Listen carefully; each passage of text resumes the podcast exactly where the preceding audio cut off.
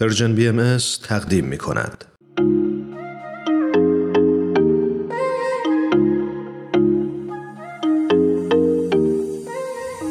شنوندگان عزیز وقتتون بخیر. با آرزوی لحظاتی پر از سرور و موفقیت ایمان هستم. در خدمتتونیم با سومین قسمت از مجموع برنامه های ماه و ماهی.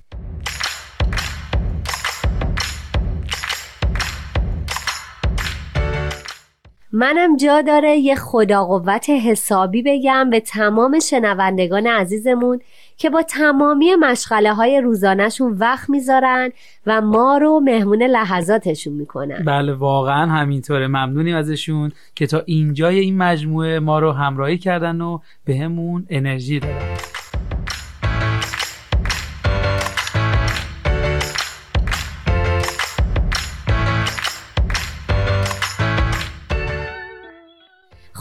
اگه یادتون باشه در قسمت اول در مورد یادگیری و لزوم مربی صحبت کردیم و قسمت دوم هم در رابطه با جستجوی حقیقت که واسه خودم حسابی یادگیری داشت. دقیقا برای منم کلی یادگیری داشت واقعا. خب امروز هم می‌خوایم طبق روال برنامهمون در مورد یک موضوع خیلی مهم صحبت کنیم. ولی بذارید موضوع رو نگم تا شما با شنیدن یه داستان بتونید موضوع رو حدس بزنید موافقی ایمان جان؟ بسیار عالی بفرمایید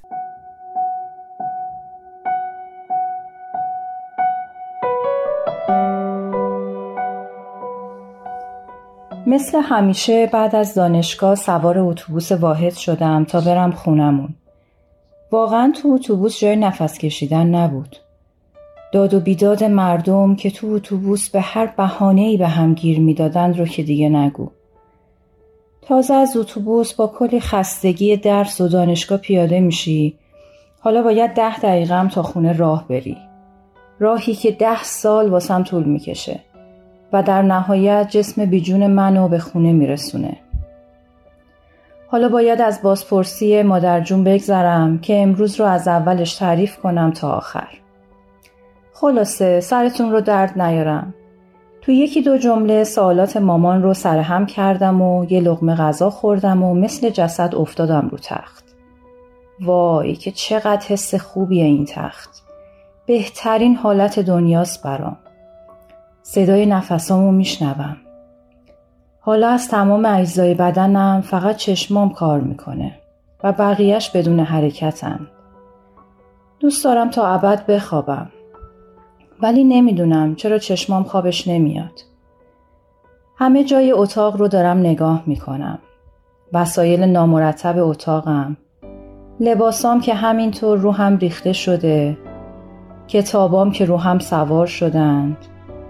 و یهو چشمم به یه پرنده افتاد. نمی‌دونم چه نوع پرنده ای بود ولی پرنده خیلی زیبایی بود که کنار پنجره اتاقم نشسته بود.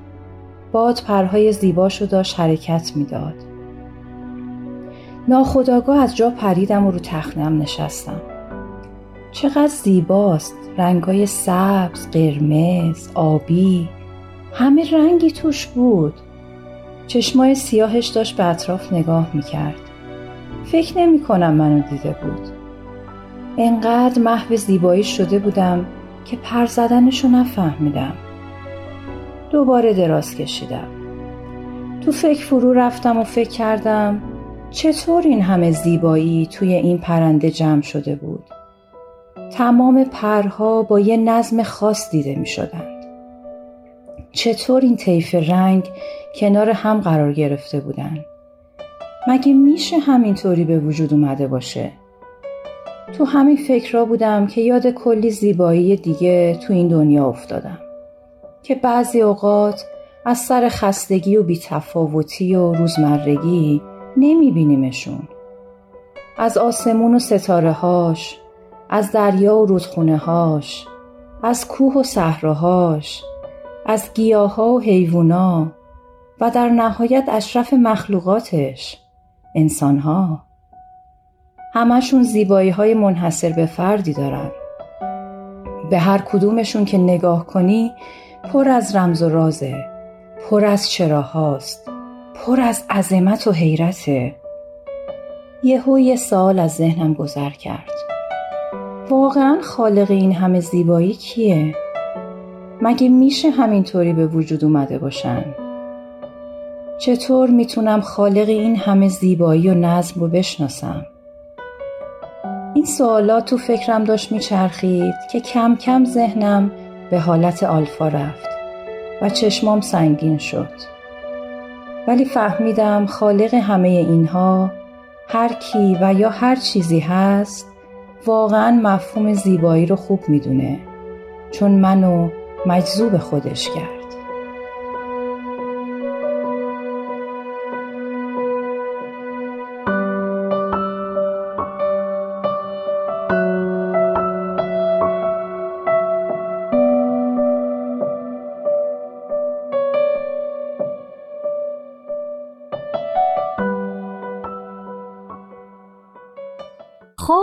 دوستای عزیزم داستان دوستمون رو شنیدیم که به زیبایی برامون ترسیم شد. بله. تا بتونیم حدس بزنیم امروز می‌خوایم در مورد چی صحبت کنیم؟ خب ایمان جان به نظرتون موضوع برنامهمون چی هستش؟ بله موضوع برنامه امروزمون شناخت خالقه. فکر می‌کنم صحبت کردن در مورد این موضوع راحت نباشه و در نهایت با یک سری سوالات که جوابش هم نمی‌دونیم تموم بشه فکر کنم. دقیقا منم همینطوری فکر می‌کنم. البته قرار نیستش که ما توی این برنامه کوتاه بتونیم خالقمون رو بشناسیم. درسته. ولی خب می‌خوایم فهممون رو نسبت به این مسئله عمیقتر کنیم. من فکر می‌کنم که سالهاست شاید هزاران ساله که انسانها در این مسیر قدم گذاشتن بله. و البته به جوابهای مختلفی رسیدن. مهم. ولی خب طبق دو قسمت قبلی برنامهمون می‌خوایم امروز به یادگیری هامون اضافه کنیم و همچنین می‌خوایم در مسیر حقیقت یک جستجویی انجام بدیم. عالی چرا که نه؟ کلا منم مشتاق یادگیری هم واقعا. خب اول از همه بشنویم برخی بزرگان تاریخ در مورد شناخت خدا چی گفتن. بله. افلاتون گفته پیدا کردن سانه و سازنده جهان البته دشوار است و اگر پیدا کنیم امکان ندارد بتوانیم او را چنان وصف کنیم که برای همه قابل فهم باشد. و جایی دیگر هم گفته نه مفهومی از خداست و نه دانشی برای شناخت او. و همچنین کانت گفته وجود خدا به وسیله عقل قابل اثبات و رد نیست. خب به نظرم خوب بحثمون رو با چند تا سوال شروع کنیم. اولیش اینه که اصلا وجود خدا به چه دردی می‌خوره؟ یا وجود نداشتن خدا چه پیامدهایی رو داره؟ و یا اصلا کلا انسانها با خدا و یا حتی بدون اون قراره که چطوری تعریف بشن سوال خوبیه ولی جواب دادن بهش واقعا به نظرم خیلی سخته. بذار از اینجا شروع کنم. فارغ از هر تعصبی یه نگاه به دنیای اطرافمون بندازیم. می‌بینیم در تمامیش بزرگترین چیزی که توش وجود داره نظم و قانونه. اگه این نظم و قانون نباشه همه چیز به هم می‌خوره. بیاید یکم عمیقتر بشیم مثلا به منظومه شمسی نگاه کنید که چقدر با نظم و قانون تمام سیاره ها و قمرها در حرکتن و با این حرکت به دور خورشید روز و شب و فصل ها رو ایجاد می‌کنن سرعت و مدار چرخش تمامشون با تمام تفاوت ذره عقب جلو نمیشه و طبق یک قانون تعریف شده و یک نظم خارق‌العاده‌ای پیش میرن. این تازه کوچکترین قسمت از عظمت این جهانه. حالا به نظرتون دیده منصفانه می‌تونه این همه نظم و قانون رو انکار کنه؟ و یا حتی اون گروهی که معتقدن این دنیا به صورت تصادفی ایجاد شده؟ بر فرض مثال اگه هم تصادفی بوده مگه ممکنه این همه قانون و نظم از یک عمل تصادفی ایجاد بشه؟ با تصور اینکه همه نظرات هم درست باشه مطمئنا همون تصادفی که معتقدن هم قوه محرکه و ایجاد کننده ای داشته.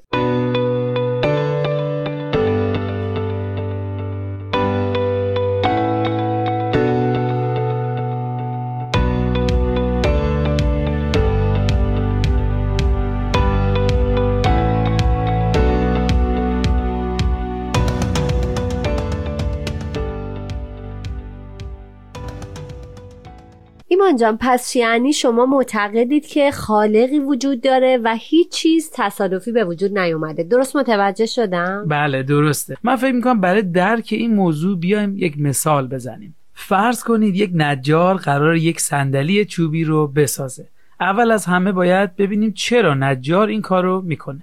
دلایل مختلفی می‌تونه داشته باشه. مثلا فرض می‌کنیم که چون سفارش دادن در حال ساختشه. پس نتیجه می‌گیریم. از خلق کردن یک صندلی یه هدفی داره. و نکته بعدی اینه که نجار می‌خواد با خلق صندلی علت ساختش رو پاسخ بده. یعنی چی؟ یعنی مثلا نجار برای رفاه حال انسانها داره یک صندلی رو خلق می‌کنه تا راحتتر زندگی کنن حالا خدا هم با خلق کردن انسانها یه هدفی داره.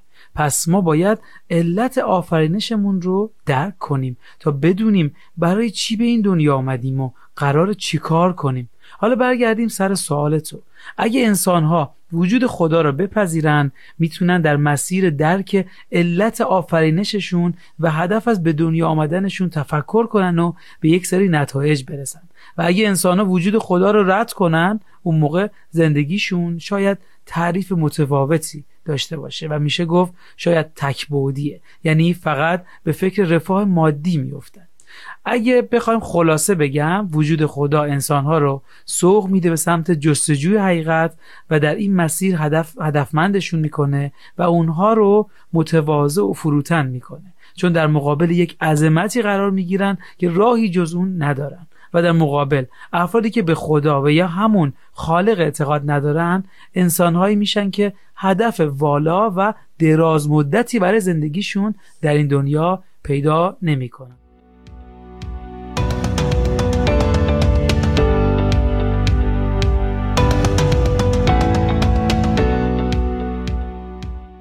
ببخشید من خیلی صحبت کردم. نه خواهش می‌کنم.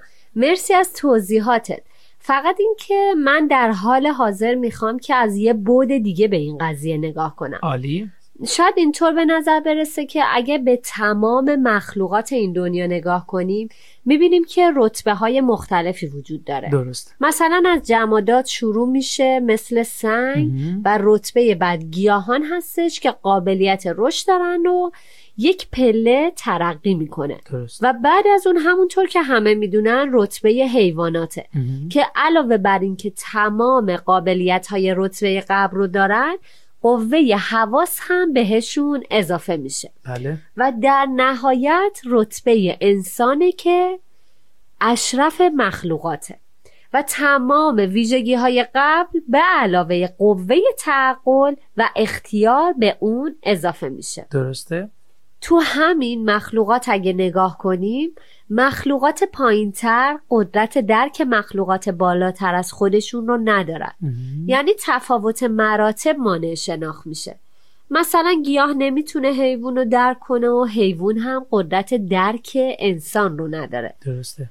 البته منظورم اینه که ابزارش رو ندارن. مثلا یک سنگ یا حیوان هر چقدر هم که در درجه خودش ترقی کنه نمی‌تونه به حقیقت انسان پی ببره. درست. و حتی اگر بخواد قدرت اون رو تصور کنه. اما بالعکسش فکر می‌کنم ممکنه. یعنی رتبه بالا قدرت درک رتبه پایینتر رو داره.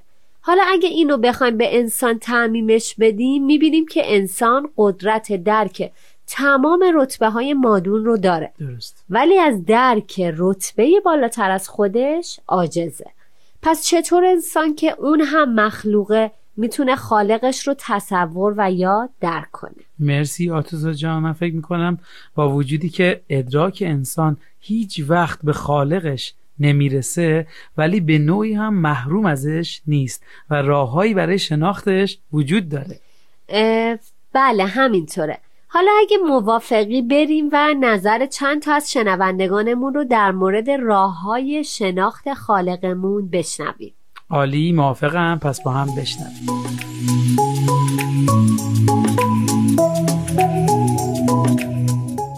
به نظر من اگه عمیقانه به اهمیت شناخت خدا تفکر و تحمل کنیم پی می‌بریم که تمام کائنات و عالم هستی از قدرت و اراده او درست شده. خدا صاحب هستیه.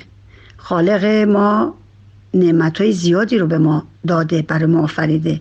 ارادش اینه که اون نعمت ها رو با عشق به او ببینیم و قدرش رو بشناسیم. و این عشق به ما صفا میده واقعا و باعث عشق به انسان های دیگه میشه. ما انسان ها نیاز به نیرویی داریم مثل نیروی هواپیما که ما را به جلو ببره و حفظ کنه. این نیرو همون قدرت خداونده که زندگی رو برای ما آسون می‌کنه و قوت میده تا بر مشکلات و سختی ها بتونیم پیروز بشیم و به آرامش و آسایش برسیم. بدون کمک خدا زندگی برای ما تیر تار میشه.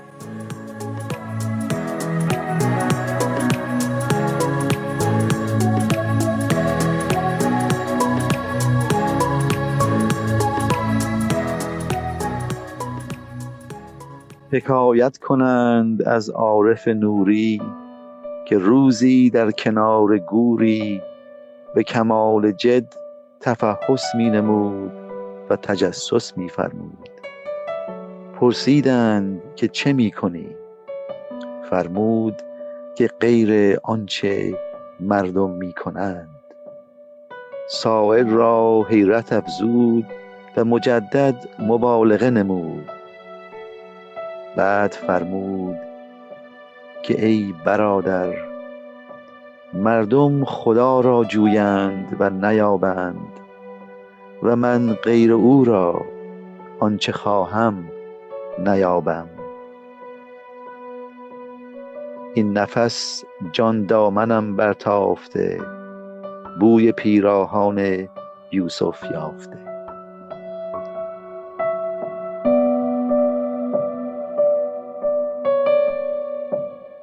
ممنونم از شما که تا اینجای برنامه ما رو همراهی کردید.